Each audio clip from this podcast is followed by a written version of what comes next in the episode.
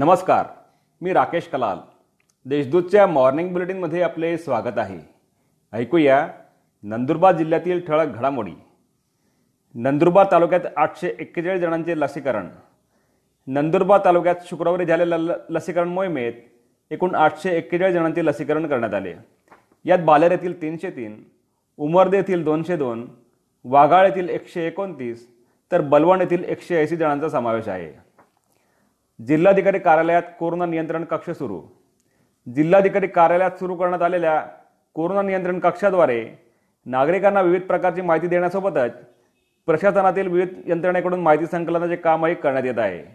या कक्षाच्या माध्यमातून नागरिकांना आवश्यक माहिती देण्यासोबतच त्यांच्या समस्या दूर करण्याच्या सूचना जिल्हाधिकारी डॉक्टर राजेंद्र बारोड यांनी दिल्या आहेत.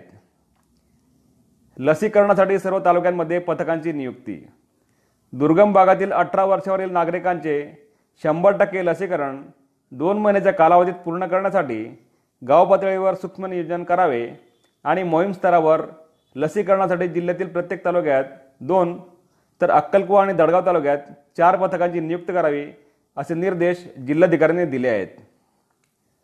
बंगाली डॉक्टरांच्या सुळसुळाट आमदारांच्या तक्रारीनंतर डॉक्टरांचे पलायन. तळोदा व शहादा तालुक्यात बोगस बंगाली डॉक्टरांना सुळसुळाट झाला असून कुठलीही वैद्यकीय पदवी नसलेले हे परप्रांतीय बंधू उपचारासाठी सर्वसामान्य नागरिकांची लुटमार करताना दिसत आहेत. याबाबत आमदार राजेश पाडवी यांनी जिल्हाधिकाऱ्यांना निवेदन दिले होते. त्या अनुषंगाने मालदा तालुका तळोदा येथे आरोग्य पथक दाखल झाले. मात्र पथक दाखल होण्यापूर्वीच बंगाली डॉक्टरांनी डॉक्टरांनी धूम ठोकली. जिल्ह्यात कोरोनामुळे दिवसभरात सहा जणांचा मृत्यू नंदुरबार जिल्ह्यात शुक्रवारी दिवसभरात कोरोनामुळे सहा लोकांचा मृत्यू झाला. जिल्ह्यात आतापर्यंत एक लाख पंचेचाळीस हजार नऊशे अठ्ठावीस संशयित रुग्णांची स्वॅब तपासणी करण्यात आली आहे. त्यापैकी एक लाख अकरा हजार नऊशे एकसष्ट रुग्णांचा अहवाल निगेटिव्ह आला आहे. एकतीस हजार नऊशे त्र्याऐंशी रुग्ण कोरोनाबाधित आढळून आले आहेत. चोवीस हजार एकशे नव्याण्णव रुग्ण कोरोनामुक्त झाले असून पाचशे बत्तीस रुग्णांचा मृत्यू झाला आहे. सध्या सात हजार दोनशे एकोणपन्नास रुग्णांवर कोविड कक्षात उपचार सुरू आहेत. या होत्या आजच्या ठळक घडामोडी.